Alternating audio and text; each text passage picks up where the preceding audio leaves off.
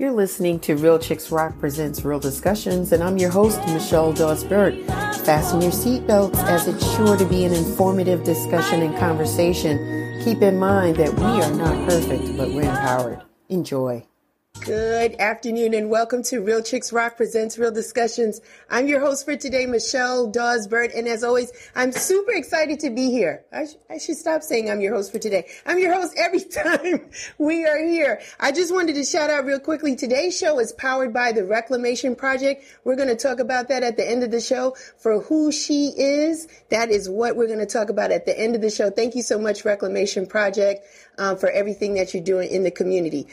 Um, thanks to all the new listeners, right? First and foremost, we want to thank everybody that listens to us every Sunday um, from 2 p.m. We got an extra hour, right? So a lot of people are feeling refreshed today because they're like, oh my gosh, that extra hour is just what I needed. Um, we're here every first and third Sunday at 2 p.m. and the brand is all about creatively collaborating, connecting to raise awareness regarding issues that impact women. And we do it by way of community service, uh, public speaking, mentoring, and workshops, and the arts. And we've been doing this this arts piece, which is the media piece, for a couple of years now. It's very very um, informative. I've been very excited about it because it allows us to talk about the issues. We bring in the people that we feel can help us, right? Give us the tools that we need so that we can be empowered to move forward.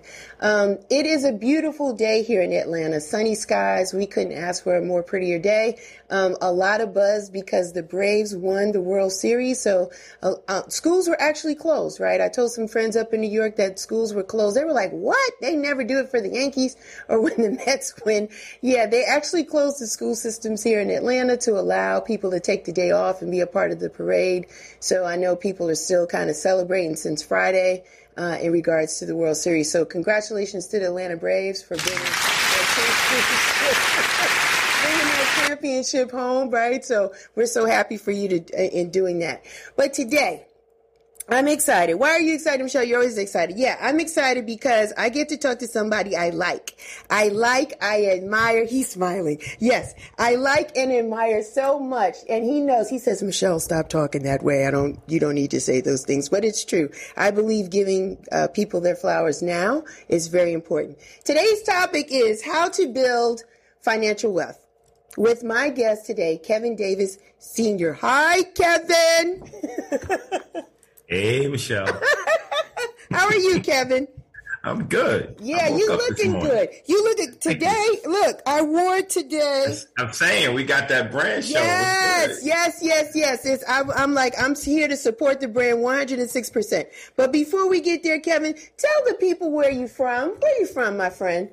Born in Brooklyn, raised in Queens, and back and forth to Brooklyn. You know how New York yeah, is. You move yeah. 50 different times. Yeah. Well, some people do because my people are in the Bronx and they still ain't moved. They haven't even moved across the street. They're not moving. But I do notice that Queens and Brooklyn people tend to go back and forth and that type of thing. You're claiming mm-hmm. two boroughs, Kevin. You're claiming two boroughs. That's all right. Me, I was born in Brooklyn, though. Yeah, that's so that's what it is. You're claiming Brooklyn yeah, all day? I'm claiming New York because, you know, I'm out of New York now, so that's what I got to do. That's what you got to do. That's what you got to do. As a kid, tell me what was the neighborhood like for you growing up in New York, in wow. in Brooklyn and Queens? Uh, well, you know, gangs on corners. Don't don't stand on the corner. Your mother would say. Uh-huh. Um, you know, I mean, it was pretty tough. Yeah. You can't, uh, you know, can't can't sugarcoat that. Yeah. You know, it was pretty tough. Mm-hmm. You know, mm-hmm. um, my mom's a single parent. She had me when I was 17, so um, I was raised primarily by my grandmother. Mm-hmm. We lived on uh, Hancock Street mm-hmm. in Brooklyn. Mm-hmm. Where's your family from? Um, from the uh, Caribbean, the islands, anything like that? My, my grandfather was Trinidadian. My grandmother was Venezuelan. So you can put that together. Yeah, that's a nice mix. That's spicy and saucy. So you're all eating day, all day. I can have no bland food, none, zero. You're eating good every day are, you're, uh, now, are you a good cook? Did that translate? Listen, I taught my wife how to cook. Oh, She'll talk crap, but yeah, I taught her how to cook. You, so see, that's how that works. See, see, I had to eat. You had to. So I had to learn how to cook. You had to learn how to cook. So grocery shopping, setting it up, Kevin. For most people that don't know, us kids in New York at that time, years ago, we were going to the store, buying groceries, coming home, right, cooking it up. Like, you know, you're very independent at that age, correct? Mm, correct. Absolutely. I was a latchkey uh, kid. Yeah, yeah, yeah, yeah. So tell me a little bit about this music. How did we get involved with music? Mm. Or tell me a little bit of the music you were listening to as a kid, and then talk about how that translate into a career. Um, okay. So how did I get into music? You know, hip hop started. I lived. I lived in when I moved to Queens. I lived in Springfield Gardens, yes. right?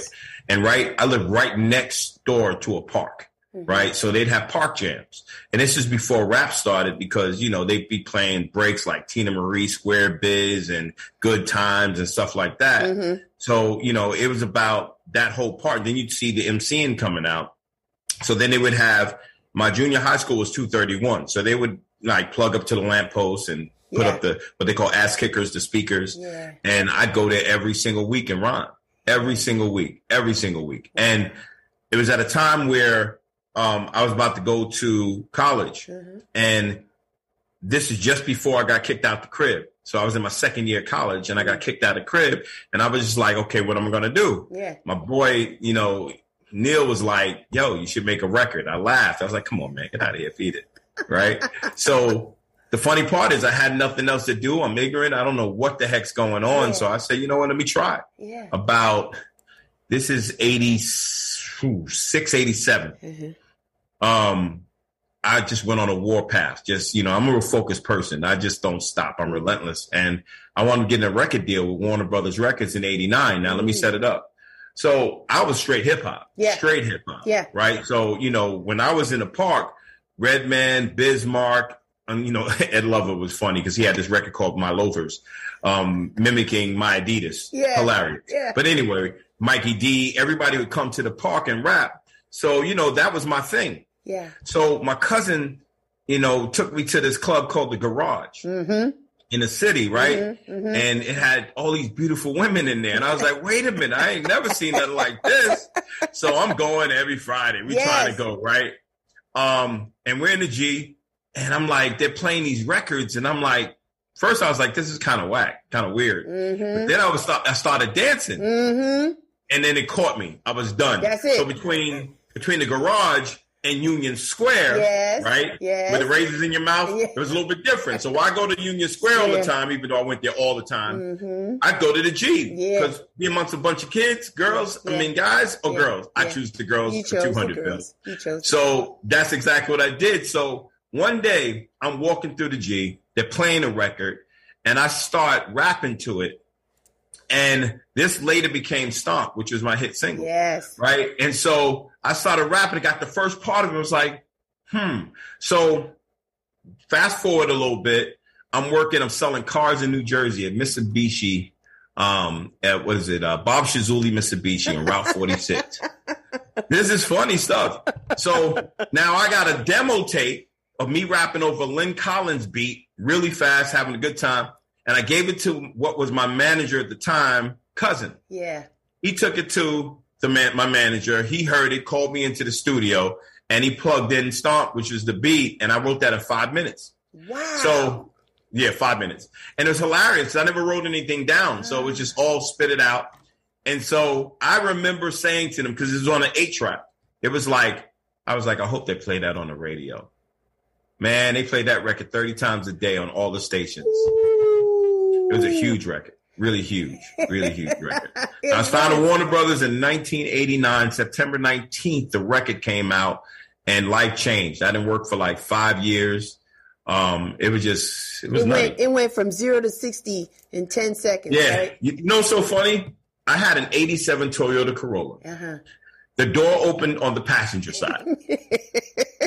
right, I am driving on. I think it was. I don't know if it was uh, Linden Boulevard or Guy Brew. I don't know what. I just coming from. I forgot what block it was. So there's a school bus to my left. Uh-huh. I'm in the 1987 Toyota Corolla. You can barely see me. The students are going crazy. They played my video that day and somebody recognized me. Wow. Talk about somebody's.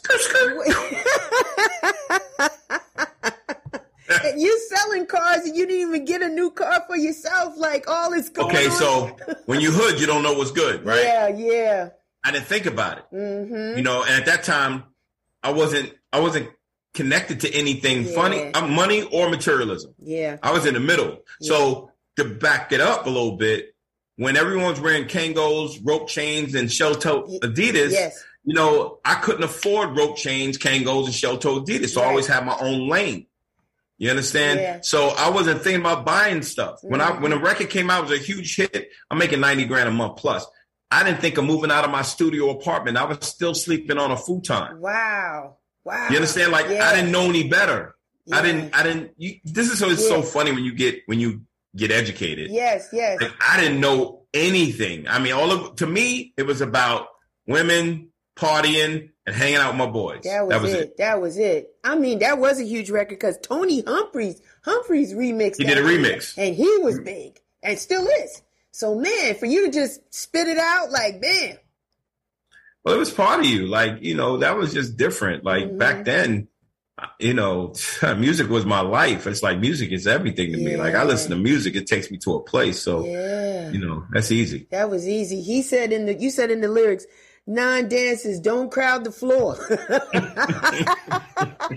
I'm like, Well, you got to realize facts. No, no, every- okay, so this is back in New York when New York was on fire club wise. Yes. So you had clubs like the Ritz, the Underground, um, uh, Studio 54, Yeah. Roseland. Yeah, Uh, you know, all these parties were going on, and it was like, you know, I was doing like 13 party, 13 shows a week.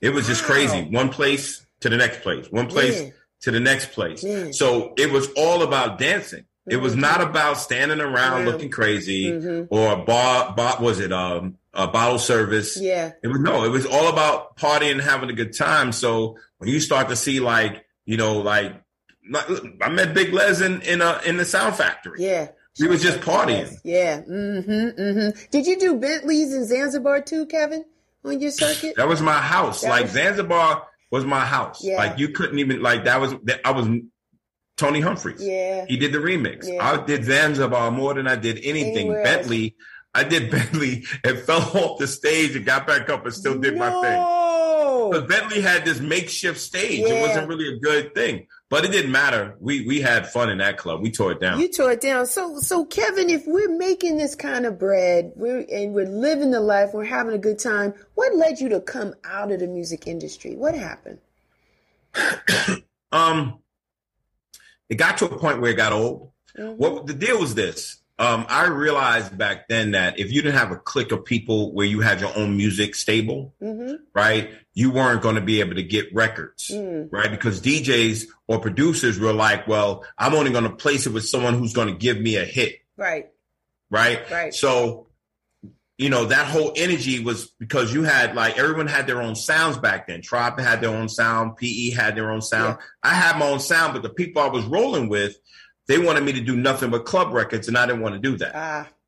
So when the label, when Warner Brothers got to the point where, you know, I wrote a record just to get thrown off the label and I did, and I wound up getting another deal later, Mm. but they wanted me to do, one- you know, labels, A&Rs, no disrespect, but Mhm. sorry, not sorry. They're very like, uni, you know, unidirectional. They don't really think outside the box Mhm. and there's no, there's no more artist development. Mm. So you're not going to get someone to come in and say, yo, this is great. Let's do this. Let's do this. That, that, that didn't happen most of my artist development happened before I got to making a record. And like my buddy Dave Shore, who was the A&R at um at uh Warner Brothers, I didn't like him at the time, but we got to be really cool after the fact. Yeah. But he he was a real A&R. He knew what he wanted. He knew how to get it out, Mm. you know, and we did a good job. But I just didn't agree with with the, the direction they wanted me to go in, so I just bowed out. Yeah. Okay. So once we got out of music, what was next for us? Is that the insurance? We started doing insurance at that time, or no? What was next? No, I was I became a stockbroker. Mm. So no, I um I remember watching the movie Trading Places and was blown away. Yeah. Like I'm talking about blown, I was blown. yeah. So I was like, all right, I want to do that. Yes. I didn't know what that was. Was- They were doing commodities, not stocks, but ignorance again. Like, and that was the thing about when you don't know, you can do so much. When you think you know, you're so limited. So I was just like, okay, I want to do that. I'm sitting in front of my my grandmother's home in Flushing, hmm And my next door neighbor says, listen, you should come work at my firm. Mm. That firm turned out to be the, the, the notorious Stratton Oakmont, mm. where the Wolf of Wall Street was made after. Mm. And I got to tell you, as much wrong as they were doing, they were the best salesmen on the planet. Yeah. And they got their sales skills from the Lehman brothers. Mm-hmm. So it's not like they started out bad. They learned it from from the good from the, the bigger wirehouses. Yeah. Right. Absolutely. Mm-hmm. So I learned I did that and you know realizing that was like horrible. I want to that that firm closed down on December 6, 1996. Mm-hmm. I was there for 2 years. Okay. Then I went to another firm and it was bouncing around one firm. Then I landed at a research firm, which was really cool. Mm. But that's, you know, what happened after the music. Okay. So we're in New York. So how did we end up getting to where we are now? Because now we're in Florida. We live in Florida mm-hmm. now. So how did we move from New York to Florida? How did that happen? Oh man, I got tired of New York. you Keep get tired of stuff, you just be like, I'm I got done. like I got tired of jumping out on cab drivers. You know, I was a little reckless.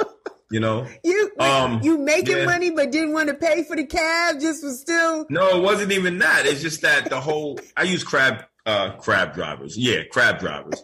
cab drivers is a metaphor because it was like the whole fast pace. Plus, you by the time you realize you you you were living, you didn't have a life because mm. you're moving so fast. Right. Okay. Right. You don't slow down for nothing. Mm. Right. But I just I I went to Florida. Um, I think once every three months. Okay. And was like, wow, this was just a feeling that I had every time I got to, to Miami. Mm-hmm, right. Mm-hmm. And uh, it was just my vibe and I loved it. I love the sun. I hate the snow. Mm. So, you know, after a couple of snowstorms, I was like, you know what? I'm moving. You're done. And then, you know, after I ended all relationships, I bounced. Did you dear John him? I'm out of here. I said, done. peace, I'm gone, I'm done. You didn't take none of them with you, starting afresh. So now, no, I went for Dolo. Yeah, so now we're in Florida. So what we're doing career wise, what's going on with us? How are we so making I came to Florida with a plan. I wasn't going to Florida just to go to Florida. so what I did that. was my buddies were all transitioning from the stock market to the mortgage market. Mm-hmm. I was late. So I, I, researched it and I researched that Florida's laws were lax to the point where all you needed to become a mortgage broker and have your own shop was the license and a shingle. Yes. You had to have a place to work. Mm-hmm. So I said, okay, I'm gonna go there. I'm gonna go work for a mom and pop, learn the business, then I'm gonna open up my own stuff. Mm-hmm. And that's exactly what I did. And I crushed the mortgage business. Mm-hmm. It was mm-hmm. fun until 2008 happened. Mm-hmm. And when 2008 happened, um, like, I mean, I was making so much money in the mortgage business is ridiculous. I learned how to close a loan in three to four days. Wow. So this was back when you had control of your appraiser, but, right. Um, you know, did very well there. After that, when the mortgage crisis hit, you couldn't do a loan. I remember my last loan was done in May 2008. Mm-hmm. So, um, I had some cash, so I kind of sat around and figured out what to do. And my friend Cookie calls me up. It's like, listen, you should check out this firm uh, this insurance company. I was like, I don't want to do insurance. Mm-hmm. said, no, check it out. You'll be really good at it. So I said, okay. okay. I got my license. I was never the person that does it after. I w- I didn't want to go to them, you know, I'm going to get my license. I came in with my license. So I got my license yeah. first, went right. to the firm. Um, and I remember, I never forget it because it was a cattle call. There's mm-hmm. a bunch of people there. Mm-hmm. And I was like, this corny stuff. So then, guy sitting in there, he's like, you got a nice suit. I'm like, your suit's not so nice. So I'm sitting there looking at this whole energy. I'm just they're not ready. So I remember being in the first meeting, they were giving out bonuses and they were giving out fifty dollar bonuses and clapping their hands like woo, three hundred dollar bonus. I'm like, listen, I should make seventy grand in a week. What are y'all talking about right here? About? Right? Mm-hmm. So after I got off of my ego, right, mm-hmm. I learned the business. Mm-hmm. And then I became a number one agent there. I got my own agency. And that's when I left from Florida to go to Maryland to run Maryland. And I stayed there for seven years. Wow. Made you know, I built my renewals up to the point where they were massive, and then I I kind of retired to um to Florida again, mm-hmm. but this time with wife in tow, and a couple of years later, baby. So so all of these opportunities, Kevin, I want to I just want to call out a couple of things because uh, you know, oftentimes, Kevin, we jump into these careers and we don't do the work or have the passion that we should, right? So I, I know for you personally, and reading the book as well and just talking to you as a person, you do the research. Like you are all in anything that you put your so yes you set your set you set your mind to it you set your sights to it but you also learn the craft you study what it is because secondary is not an option for you right you gotta be that dude like excelling in the things that you do so you've done that in the stocks you're doing that in the mortgage. Now you're, you're doing it in insurance. I think that's important to just mention that because sometimes we think we can just Google a little bit of things, right? Maybe and go to work, right? And go to work. Read the first couple of chapters in a book, but they don't. We don't really embody it. Like you body things before you actually get into it. Hence, why you've been very successful financially in those spaces. Is that correct? Mm-hmm. Yeah, absolutely. Yeah, I am. Um, I look at it like this: I find the most successful person there, uh-huh. and then study the game and know that I can do better. Right. The one thing I know that I can outwork you. Like you're not gonna out, you're not going to outwork me. Okay. I don't care who you are. Mm-hmm. So, and the way I look at it is, if you need eight hours of sleep, I need five. I need 4 i mm-hmm. I'll sleep on 3 i mm. I'll do everything I have to do. If it takes you six months to get there, I'm gonna get there in three months. I'm just gonna study the steps. Yeah. So that was my thought process. So I would I researched all of the 50 states and how the mortgage business worked before I went. And when I went to mm. Florida, here's what happened. So God, you know, nothing happens by coincidence. Right. Okay, we think it's a no, it's not. It's no coincidence. It always happens because you know how it goes. Right. Right. So I remember my man Neil taking me to try to get foreclosures. And I remember that day knocking on people's doors because they had this thing called lis pendens. So you knew that they were in foreclosure. Mm-hmm. And I felt the feeling of these people wanting to keep their homes, but couldn't afford to keep their home. And I didn't want to do that. But what he did for me is he took me to the courthouse where all the mortgages were recorded. Mm. I was like, hmm. So when I got to Florida and I opened up the mortgage company and found out that Miami Dade, uh, West Palm Beach County, and Broward County was all online, and all I had to do was look up the look up all of the mortgages, find out when the interest rates were going up, and then give the client a call. Right. But I was getting like 20, 30 mortgages in a week because no one was doing that because people don't like to cold call. Right. And so, stockbroker, we cold call five hundred dollars a day. So I've been writing up scripts. I was like, this is like, so I went from zero to one thousand real quick, and this mm. is how God works. I'm in Florida and after like I, I was socializing myself. I know how to play poker as well. I'm really good at that. Mm. I just didn't like the energy around me, so I, I toned that down. Right. So, but I went to play free poker at a place in um I don't know somewhere in Florida, Coral Springs, something like that, mm. and met a processor by the name of Naomi. Naomi was like, "Yeah, I'm doing mortgages. I, you know, we have a processing buyer's title, blah blah blah." Mm. I said, "Okay." So I, I was new. She didn't know I was new. I was not going to tell you I'm new. I'm fresh in the business. I'm out the package. That's stupid. so I took my first client. And how did I get my first client? By playing poker in Hollywood. And the guy was like, yo, you do mortgage? I said, yeah. We only, I'm only going to charge you a point in, in the front, a point in the back. He's like, really? I said, yeah. So I did that and made my first commission and took it to them um, buyer's title, which is Naomi. And the funny part is, I didn't know the arrogance of people in, in Florida. Mm. No disrespect to Florida, but there's a big arrogance here. Okay. They don't show up to the closing table, the brokers. Really? Never go. Like, ever go. So I thought it was customary for me, I'm a New Yorker, I right. show up at the closing table. They right. was like, huh? Yeah. So, so, I showed up. And from that, I earned the biggest client that they had at wow. the time, which was my buddy Jim Sullivan, which mm. is I coach him now. Right. Right. In the other financial realm. Yeah. So and he gave me he had like a hundred over hundred properties. So I was doing like two to three properties for him almost every week, mm. right? And then from there, I was introduced to my buddy Russell Fitzpatrick, right. which owned the largest exit realty in the nation, had over 400 realtors, and we partnered. And I was doing a mortgages for him. So it's it's not about who you are; it's who you are at the time. Yes. And who wants to know you? Yes. Right. And showing so, up. And, and it's about the energy you carry. Yeah. Because yeah. if you're not a good person, they're gonna see through you anyway. Yeah, yeah. You know, and because my energy was so low, like my my I, I carry a huge sense of humility because mm.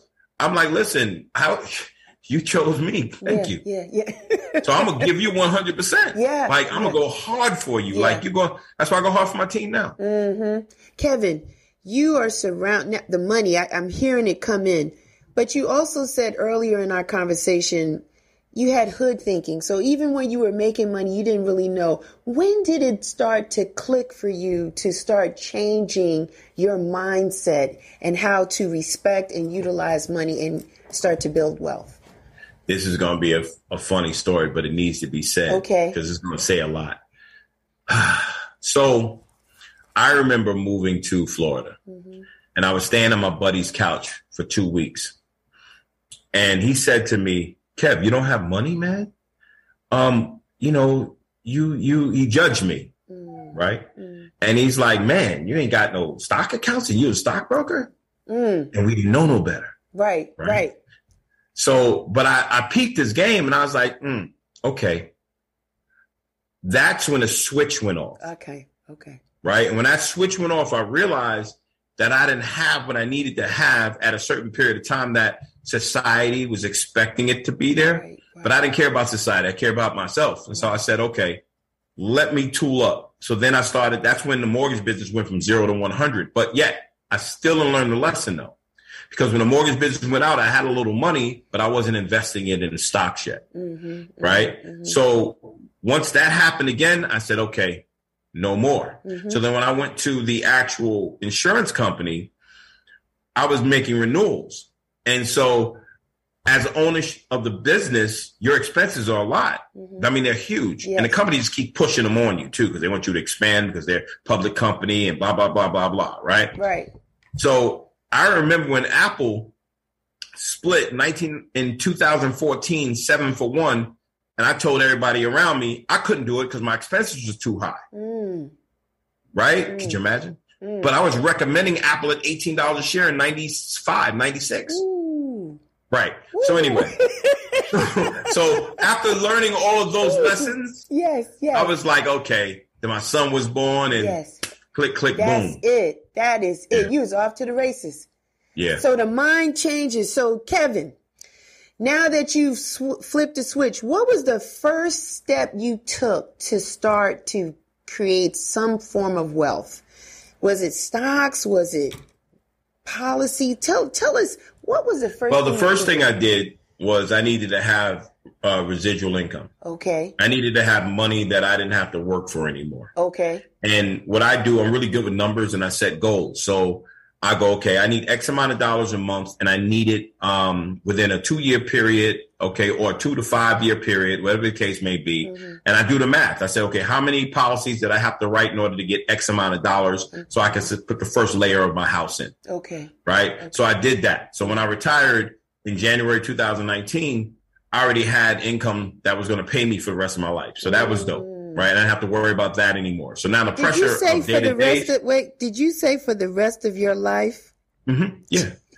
you know, as long as the, um, as long as the policyholders pay, I, I can pay. for the rest of his life. Because oftentimes, Kay, we save up maybe three months, six months. We don't really have access to save up for the rest of our life. I just wanted to I just wanted to put that drop that. But it's also how you think about it. Most yeah. people listen. If you ask people what they're what type of money they want to retire with, yes. they're quick to throw out a million, but then in the, their habits say they're going to retire with not even thousands. So not enough to pay their bills. Right. You know, because let's, let's flesh it out this way. I know from experience, whenever I ask someone, what are you going to retire with? Oh, I'm, I'm going to retire with a five, $5 million. I said, okay, well, let me ask you a question. How much you invest in every month and what percentages are you looking to obtain? Right. They don't know the answer to yeah, that. So they're actually just spitballing because they want to say something that sounds good. Mm, right. Mm. But they're not good. Mm. So we try to help them break that down. But, you know, that's usually what the case is with me. I'm by the books, by the numbers. So if it takes me X amount of dollars or X amount of years to make X amount of dollars, I need to make that money get a job. you understand? Yeah. So if, like, for instance, we put that money to work, which is the renewals, my renewals go into my stock account. I don't even look at it. Mm-hmm. It's mm-hmm. done. Like it's, it's, I don't need it. Mm-hmm. I put it right into my stock account. Mm-hmm. And my, my business is the busyness of creating other streams of income. Mm. So that's where I'm at. Yeah. So this way I don't have to worry about chasing percentages. Whenever you chase returns, you get burnt. Yeah. So I'm not chasing that. I'm at a point where now just keep putting it in. Yeah. Just keep putting it in. Keep putting it in. And then the other thing too, I think that needs to be mentioned is that it's it's about that purpose that's in front of me. The thing that drives me most is my little three year old. Yeah. You know, I want to know that by the time I'm check check out of here, mm-hmm. he's he can write any check check he want anywhere. Right, right, right. That's the driver. And we're going to talk about the book in a minute. So, mm-hmm. Kevin, so that's the first start. We we got to build up income, right? Income that we can use to invest, to build. What's the next thing that you did after you got this? Well, income, let me let me next? say one thing on that, and I'll say what the next thing is. I would say we have to change our mind first. If you don't grow your brain trust, you can't grow your family trust. Yes. So you need you need multiple streams of income. Yes. One job is played out. That's what they sold you. You brought it. Now look at how your life is. You- right? Stop buying into that nonsense.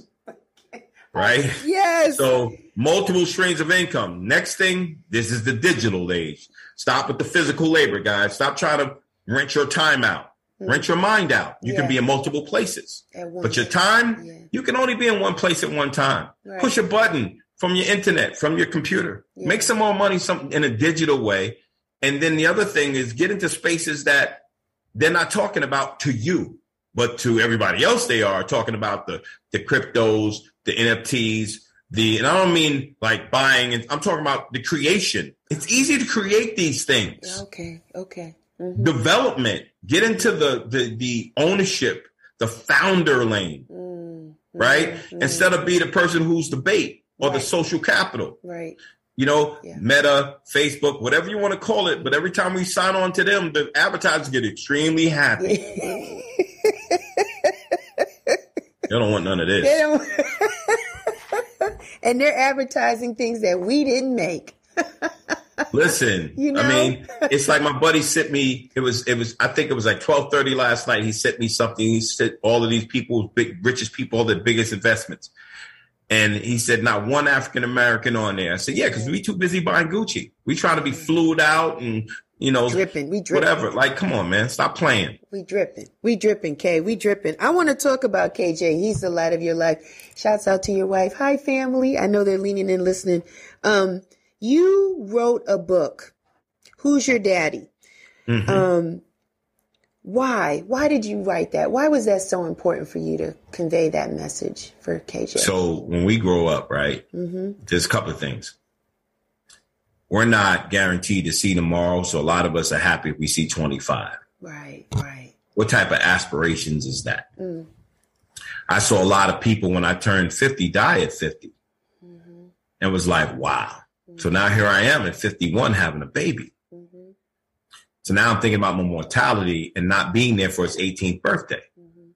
So I, I, remember I was in Vegas and I wrote the first chapter, Tears and Eyes, writing this chapter mm-hmm. Because I knew what I was doing.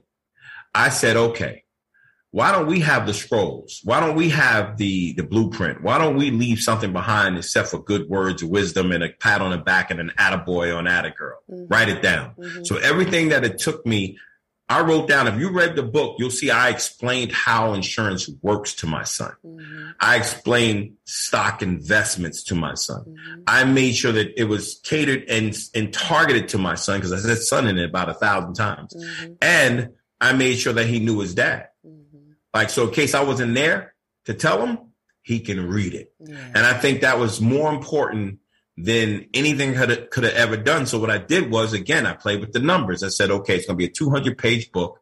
How many pages must I write? Three pages a day, 45 days, 90 days, whatever the case may be. Mm-hmm. I'll knock it out. I got it done in 45 days and the book was done. Mm-hmm. And I'm a very pro, it's, it, I could say that I'm poetic, but I, I it's the way I target, the way I'm writing, it's all emotions. Mm-hmm. Right. And, mm. And what was happening was it wasn't a book for anybody else. It was a book that was meant for my son to read to go, wow. Yeah. This is where I came from. Right. So that's why I wrote the book. Mm. Mm. And it's a guide for all of us. I just wish it was audible, Kevin. You know, I was going to do the audible. I posted it, but pandemics rose again big time. Mm. Now that that pandemic in Florida, the numbers are really low again. Yeah. I'm going to record it yeah. because I could pay somebody to do it to get it off my chest. But I think it's important that I do that for him. Yes, we want to hear your voice. Yeah, just that me and the reading part. You know, I got to. I'm a perfectionist. I don't want to be running up studio time because I'm like, hold on, no, let's do that over. Yeah. Guy's gonna look at it as a business. Yeah. Only because this is different. It's it's repeatable, right? Because I'm an Audible junkie. I listen to all the books on Audible, and I can listen to you at the gym versus you know committing to sit down and physically. You know, once I read, I'm gonna do it. I'm gonna do. it. You just reminded me. I'm gonna put it back on my list. yeah, list. Yeah, yeah, yeah, yeah.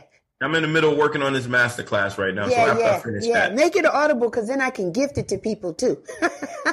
That's an audible. Yes, ma'am. Let's get back to all right. We talked about the first step, and I talked to I interject the book, so I apologize for that. But what would be the next thing we could do or should do to start building or strengthening our muscles pertaining to wealth? They ain't gonna like this one. We don't care. Read. We, read. Read. Read. So what I find is that like if you if you look it up, Google it, the average millionaire reads four to five books a month. A month. So check into how many books you read this year, mm-hmm, mm-hmm. right, and see where you are right now. And right. here's the this, here's the psychology of it. If you're constantly in your own head, you can't do something new with old thoughts. Right. So you need to keep putting putting information in, and you get what you most focus on.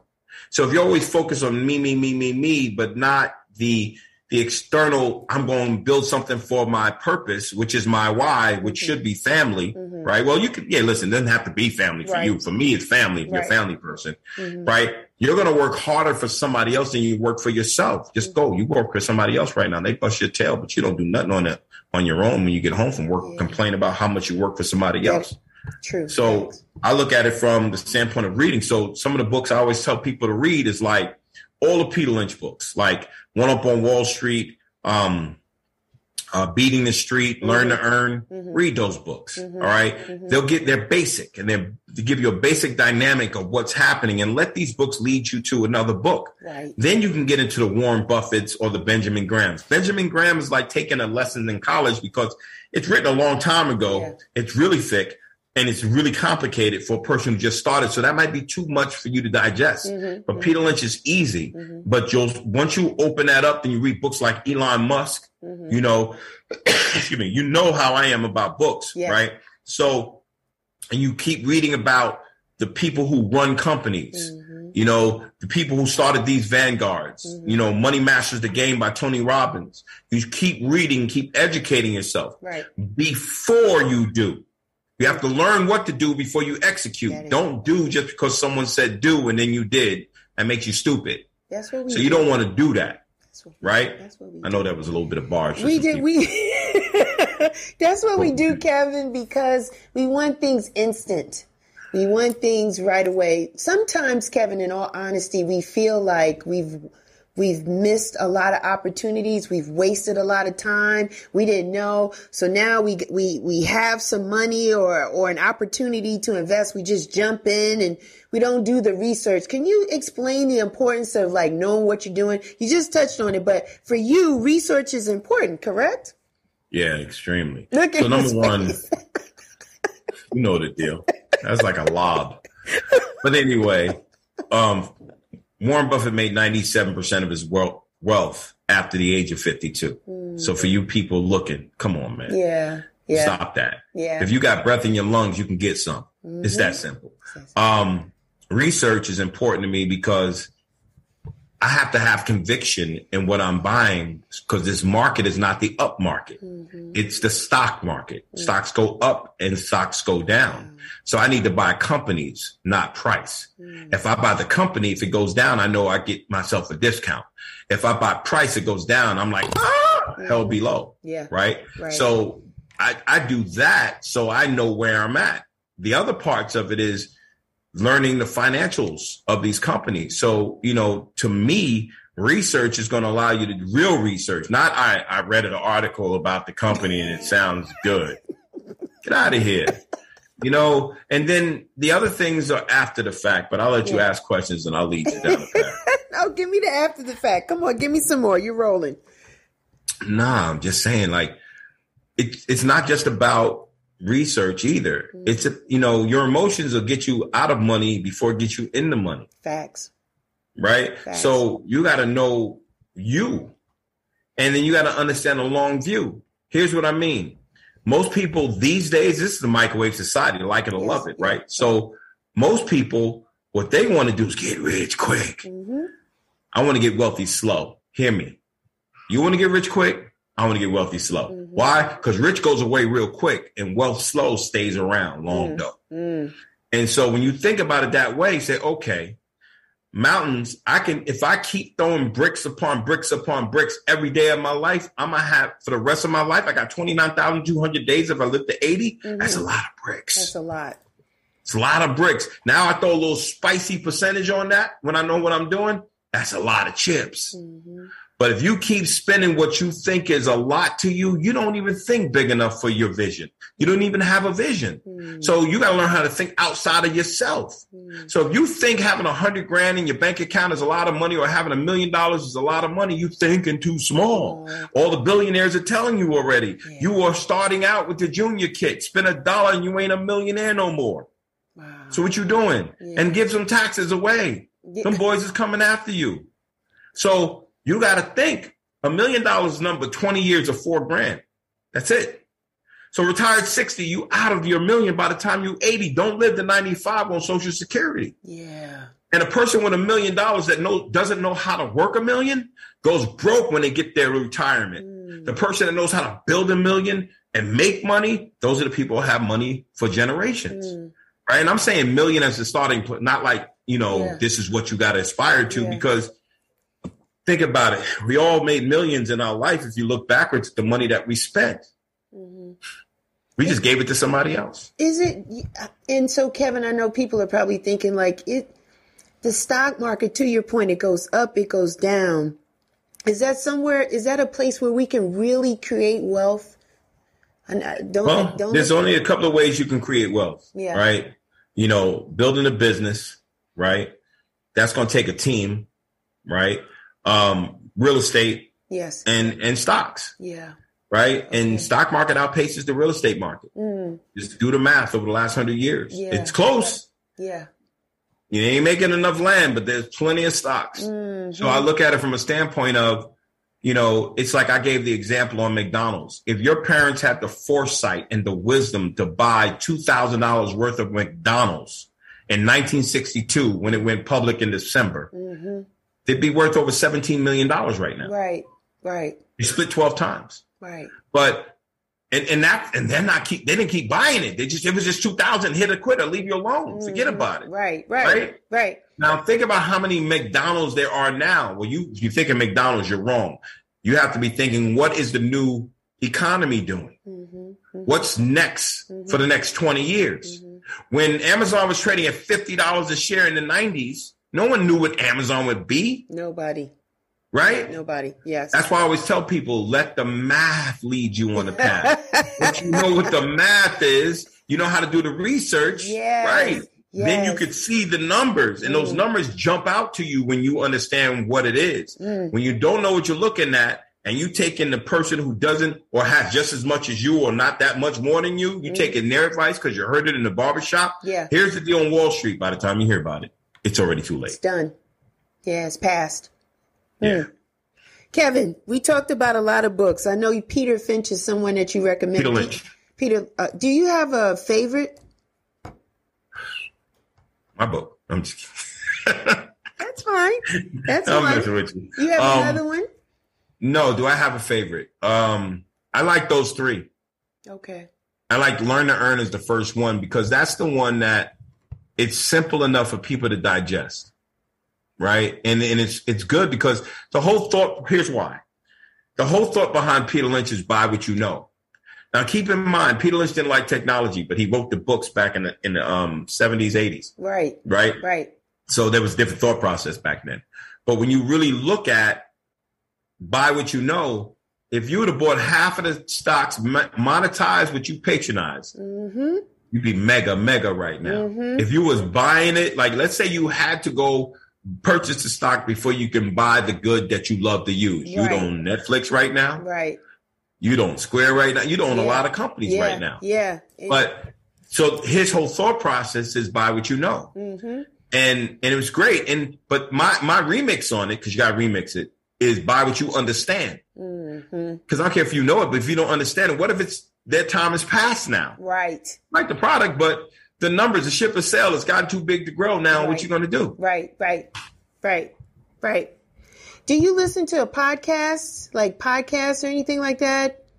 No. I shout out my people Earn Your Leisure. That's probably the only podcast I listen to, but I don't really listen to. I rather read the books Book. from the people who made the game. Okay, than to talk, than to listen to people. Yeah, because I don't want hearsay. I don't want second party.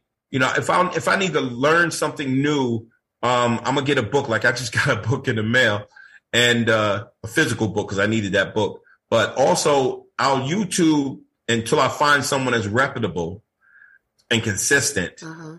Sometimes I'll do that. That's when I'm studying something. Okay. I'll use it as a reference to see if it's right, and then I'll back test it against other people. Mm-hmm. But for the most part, I really like to get it from the source, like Peter Thiel and the rest of these people okay. who've done some really monstrous things. Because if you got a vision for yourself that says, I want to make a couple of million in a world where people are getting more than three, four, five hundred billion, mm-hmm. you got to look at it like this you thinking too small. Yes. So if you're trying to leave something behind as far as a legacy is concerned, you can do that with less though. You don't have to be thinking about 1000000s mm-hmm. Like I said this the other day, you know, if I got $500 and I get my whole family to agree to put $500 away every single month, right? Mm-hmm. If I if I stretch that over a hundred generations, or not hundred, three generations, or let's go ninety to hundred years, that's a hundred million dollars. Yes. Yes. Over a hundred million dollars, actually. Mm-hmm. Right? Mm-hmm. 200 years is like 64 billion, something like that. Right. But there's a plan that has to go with that. You just can't go, okay, let me do that. Let me put that away and see. No, there's a plan. There's dynamics to that whole plan, and you got to really work it and finesse it to a certain point, and you got to stay consistent. Mm. And that's the other thing. When people don't get their way, they throw the they throw the rattle and the basketball they take home with them because they're not getting the performance they want to see right away. Mm-hmm. Well, that's on you. Yeah. You stupid. Yeah. Right? You short term. Yeah. You'll never see money. Like never. Yeah. But the people who waited, who actually was consistent in their plan, mm-hmm. boom, boom, boom, mm-hmm. march with their conviction of the numbers. Mm-hmm. Those are the people who benefited. Yeah. Those are the people that profit. Yeah. So it's about consistency. Yeah. And I'm going to tell you, I'm going to speak from a personal space. Uh, I missed out. You miss out when you're not consistent. If you're not okay. doing, if you're not doing the work, if you're not paying attention, if you're distracted by life, if other things get your attention, you're going to miss out. But, but it's you know never, what? That's okay. But it's never too late, right? You can get get it back on track. but you need, but let me, and I say it's okay for this reason. You need that. Yeah. You need this. You need to bump your toe mm. in the mm. middle of the night to know that you don't want to do that no yeah, more. Yeah, I don't want to do that no more. Right, and no and more. you need to sit on the sideline to realize that okay, this is what works. I need to stop playing around with yes. what I think yes. and do what I know. And do what I know and do what I know. And and it goes it goes effortlessly when you do it that way. Kevin, when if somebody looked at your phone, what apps would they see? Which financial apps do you have on there? Look at his face. That was a good question. you have a, lot. Okay, so we're talking beginners. We're talking people just trying to get into it. I'll give you the apps that I give people. everybody. Huh, How about that? All right. So the first app, Yahoo Finance. Yes. I checked that about a million times. Yahoo Yahoo Finance, uh, CNBC.com. Uh-huh. Um, Market Watch. Market Watch. Um, Tech Crunch. Mm. Tech Crunch. Um, Wall Street Journal. Yes. Barron's. Yes. Barron's. Um, uh, StockTwits. Yes. Trading View. Yeah, it's a lot. It's a bunch of them you list you you watch every day. Throughout well, I mean, I don't look at them every day. Certain things are certain certain app for certain things. Okay. You know, I got thinkorswim on there, and I got an account with them, but I don't use them. I use Fidelity, but I use thinkorswim for their news because it's real time. Okay. So you know, it's a lot of things on there. You know, I I don't um. Uh, I'll use trading. I'm just really getting into trading view, but I have it. I'm really getting into it. But then Benzinga, you mm. know, I have not the app, but the, the service I'm yeah. trying out. Like yeah. I'm, whenever I can get good information, I'm going to try to try it out. That's what you're doing. Okay. Talk to me about this investment dojo behind you. What is that about, Kevin? Oh, that thing? Yes, that um, thing. We're wearing it. I got. I'm wearing it for people that's watching investment dojo, right? Financially Let's go. Financially lit. lit right? So tell us about uh, Investment jo- Dojo. That's your baby. What is that about? Um, you know, it's funny. Mm-hmm. Um, when the uh-huh. pandemic hit, like, okay, let's go back a little bit. I moved to Florida and I got real serious about investing. And I I invited a couple of, of my people to what was free at the time, you know, uh, the GroupMe app, and I would post stocks that I was researching. Mm-hmm. And I could tell you because I still have the data, the data, because the GroupMe is still live. About eleven, I would say no, nine out of eleven of those stocks went up over triple. And my buddy uh, John Spobby was like, you know, when the pandemic hit, he's like, "Yo, you should start an investment group." And I was like, ah, "I don't want to start an investment club. There's too many yeah. parameters with investment club, yeah. but I can do the investment coaching." Right. And um, that's what happened. And then it started with like just a thought process. We went from 29 people on our page to um, in a couple of months to 200, from 200 to 2000 from 2000 to 4000 now it's like 6800 people on yeah, the page yeah. and you know what i do is i try to teach people to have a lot of fun mm-hmm. while learning mm-hmm. so that's why we do the the stock contest every mm-hmm. month i'm mm-hmm. taking off the month of december but we do it every single month mm-hmm. and it's the best thing ever because people just they didn't realize they can have so much fun and learn right um and we've been doing extremely well. I mean, 2020 was obviously a bomb year for everybody.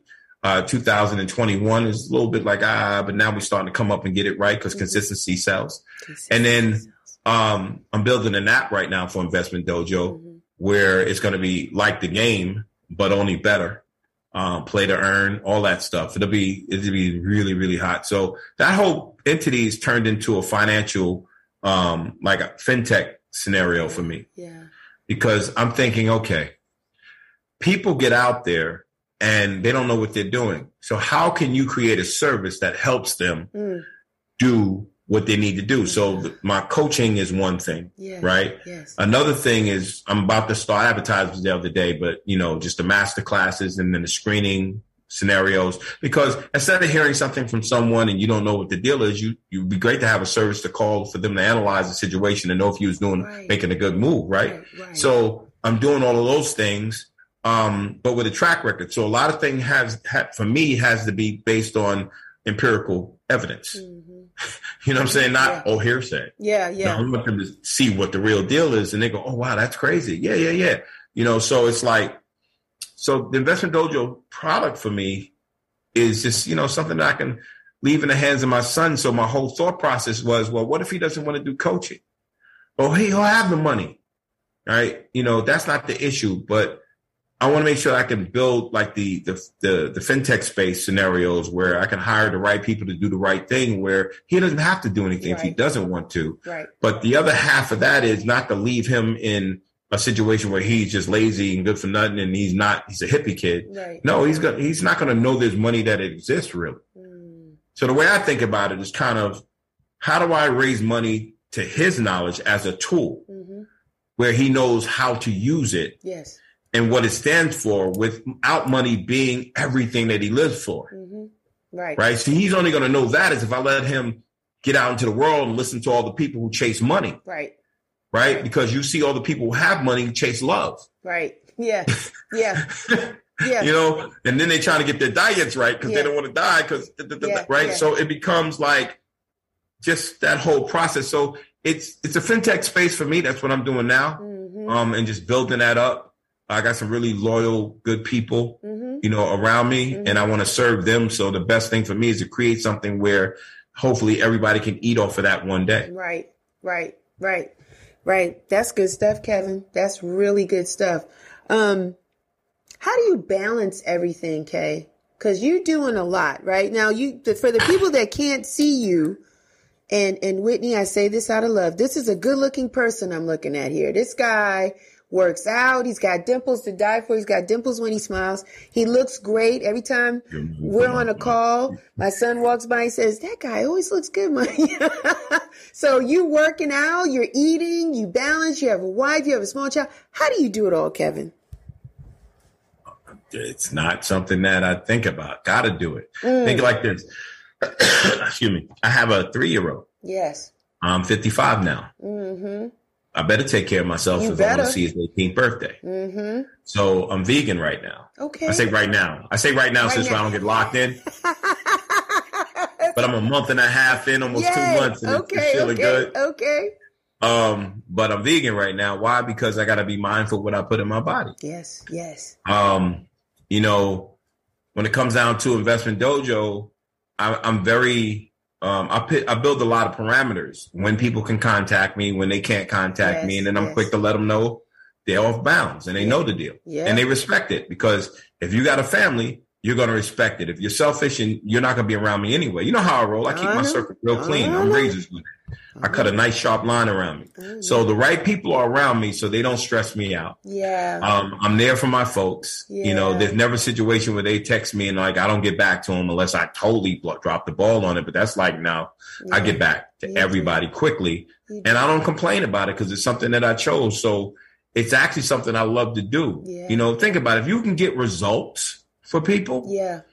And, and real results and, and you got like, listen, five people not really a test case. Over 100 people, there's a test case That's there. a test case, Kevin. Yes. There's a test case there. Yes. So when you look at that scenario, because people ain't going to stay around, it's a herd mentality if the things are going the other way. Word, yes. Right? Yes. And then there's some people in there that, you know, will just like not recognize opportunities when they're there. Yeah. They'll talk about how they used to be a part of something that was yeah. great because later on hindsight is 2020. But for the most part, I'm building something that people could go, wow, that's great. You know, um, it's because, like, for instance, I got you know my tr- family trust, and when I got that done, I realized a lot of people didn't have a trust. Mm-hmm. A lot of people don't know how to do these things, mm-hmm. but I had to go through a couple of people to find the right person. Right. You know, so I'm thinking to myself, what if you didn't have to do that no more? Mm. You you knew exactly who to rock with because you yes. knew they were, you know. So there's services around what I'm doing right now. Yes. And I'm having a good time with it. Yeah. Because we don't know, Kevin. We don't know. We think we know, but we don't know. And we know, don't. I don't know. I just listen. I, my dad told me you can never lo- learn one percent of the world's information. So learn what you need to know, not what you think you know. Mm. Different, right? Mm. So when it comes down to it, and just balance. Balance is everything. You know, just when you're trying to really get where you need to go, you're not going to have that much balance because you're always moving. Right. I'm at a point where I can have some balance because there's certain there's periods of time like between everybody knows at the four o'clock don't holler at the kid. Yes. Let them go. yep. Don't do it. Don't you do them. Let you know. Listen, I'll answer you back, but I don't take calls after four. That is correct. Right. Yes. So it becomes like okay, so yeah, I can have balance, mm-hmm. but I'm upfront with it. Mm-hmm. I'm not mm-hmm. rude with it, mm-hmm. and they know it. I do it out of love because you love your family. Would you like to be interrupted during yeah, dinner? Yeah. No. No. Nah. No. Relax. No. But you but you start your day early though. Yeah, I'm six in the morning. You can get me at six. Yeah, people. If you hit me at six, I'm gonna hit you back. they hit you at six oh five, six ten. Like as soon as oh Kevin is up. Listen, up. I'm up earlier. Yes. And I'll be one and I'm writing, but I said I can't really write this now because I can't hit that group at six in the morning, so I'll just go relax. and then too, like like somewhere around seven, good morning, good morning, and then that's when it happens. So you're having a ball, and we're having a yeah. ball too. I will say this: we we're meeting different people. We're meeting, we're creating new friendships, new new mm-hmm. uh, alliances and ties because it's a train that we're collectively moving together on, and we all want to see each other win. And so that's Absolutely. the good vibe. That, Absolutely, that is a. I, you saw me wrote. I posted that the other day. Mm-hmm. Your results are my Yes, you did. I'm, you're, I'm carrying you on my back. Yeah. I'm wearing the same jersey you wearing. Yes, you are. Yes, so you are. come on now, this yeah. ain't no do as I say do. This is all we do. All everybody gets in. Yeah. Ain't no crabs in this barrel. We yeah. threw those out. We own the barrels. Yeah, it's different. Yeah, it's a good feeling, Kevin. It's a good feeling. Congratulations on everything. How can people find you, Kay? Um, Investment Dojo on Facebook.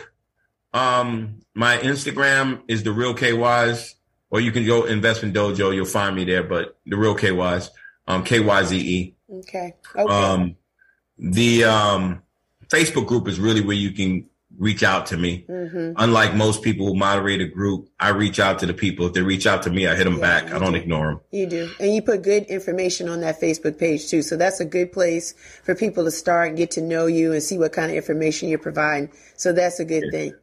I'm gonna get I'm gonna get back into my YouTube game, but I wanted to wait till I uh, kind of get a strategy for it because that's a lot. you know, yeah, to keep up. It is. And so for people to join the game that you talked about, um, when can they sign up for that? You're not doing it in December. Can they sign up now and start in January? Is that how they, if they can, yeah, absolutely. Yeah. You know, listen, I, I said I wasn't doing one in December. It's the beginning of November. If if enough people hit me, I'll do one in December. Okay. You know, okay. I mean, I got some great people who run the games with me, so it's not a problem for me to do. I was just figuring and giving them a rest in yeah. December. Yeah. Yeah, give them a break. But if they want to reach out to me, that's fine too. Okay. All right. Well, Kevin, thank you. This is our time, Kevin. You're welcome. Wow. I enjoyed it. Hour went by. Yeah, you see, you see, and you dropped a lot of gems and some jewels in there, giving some people things to think about and things to put also action. Yes, sir. If they want to get the book, the paperback book, they can go to Amazon if they want the ebook. But I sign all the paperback books. They can go to www.thepoplife.blog. Like I'm a pop, the poplife.blog, and you can get the book. I think I want a signed copy because I have the online. The yeah, I only have 18 left, so that's it. that's it. I'm done. I have to order some, and I'm not ordering anything until those are gone. So I have 18. So whoever I'm wants order it, one. I want mine signed. Then it can go in no the case. Yes. Done deal. Yes. That's, that's and one, and one thing about the investment dojo, can um, families play? Can families do it? Like kids, you want kids engaged. It's not an adult thing, right, Kevin? I mean, let's put it this way: if they're I would like them to be 16 years or older. Okay. Um, there's a reason why, because you have adults in there, mm-hmm. right? Mm-hmm. And the parents have to sign the kids up. Right. Because I want them in control of that whole station. Mm-hmm. If I had 13 year olds in there, people are adults and they don't always respect the lanes. Mm-hmm. Um, even though people around me are respectful, yes. I can't be accountable for everyone that's there. Understood. So I would rather keep it where they're mature enough to understand what's happening. Mm-hmm. Got it. All right. Fair enough. But I will be doing a kids dojo soon. Yeah, that'd be good because we want to train them up right in the way they should go. We don't want to wait until we're older and then oh we made some. I'd rather do classes for them and yeah. games yeah. as well. They want hands-on, immediate interaction. That's what that is with the kids. Absolutely, right? keep their attention going. Then you can get in their face. hey, you! I'm talking to you. Kevin, thanks so much for your time. I appreciate you. I'll be talking to you You're this welcome, week. yes, ma'am. All right, All so right. guys, you know what it is. You know where you can find me. But today's show was sponsored by the Reclamation Project, right? I talked about it at the beginning of the show. These, this beautiful woman, I'm telling you, listen, she's had an exhibit um, here in Atlanta. It's coming up to a close. It's wrapping up. The closing reception is going to be November 13th from 7 to 10 at Tri Cities Tattoo Company, the Reclamation Project for who uh, I'm sorry for she, for she who who is for she who is right. Um, a little bit about that. The Reclamation Project, curated by Kimberly Stewart Lucas, um, is a visual celebration of Black women's beauty, spirituality, sensuality, and sexuality of all the perceived self-image and worth as women. The Reclamation Project is a love letter to Black women, young and old. So listen, if you didn't get a chance to check it out, it's not too late. The closing reception is on the 13th, at this Saturday. Go ahead and sign up. I had been honored to be one of the sponsors of this. It was it was phenomenal. You're not going to be sorry by checking out this um, project. So feel free to sign up and check it out. Um, for me, I am everywhere. I am on Instagram. I'm on Twitter. I'm on Facebook. Real Chicks Rock. Go follow it. Go chase it. Yes, we got a YouTube channel. Go subscribe so you don't miss anything. Sign up so you can get our blog so you know what we're talking about, what we're doing. We're doing it right? So um, I'm going to slide out of here. I want to thank all the listeners, Get Live Radio in the UK, WDJ uh, Y991 FM, the On Channel, and Beat Break Radio FM. Thanks for listening to today's episode. If you have a product or service you'd like to have promoted during the show, please contact us at info at realchicksrock.com and we'll send you the details. We're reaching the masses and we would love for you to join us on the ride. Until next time, take care and continue to rock on.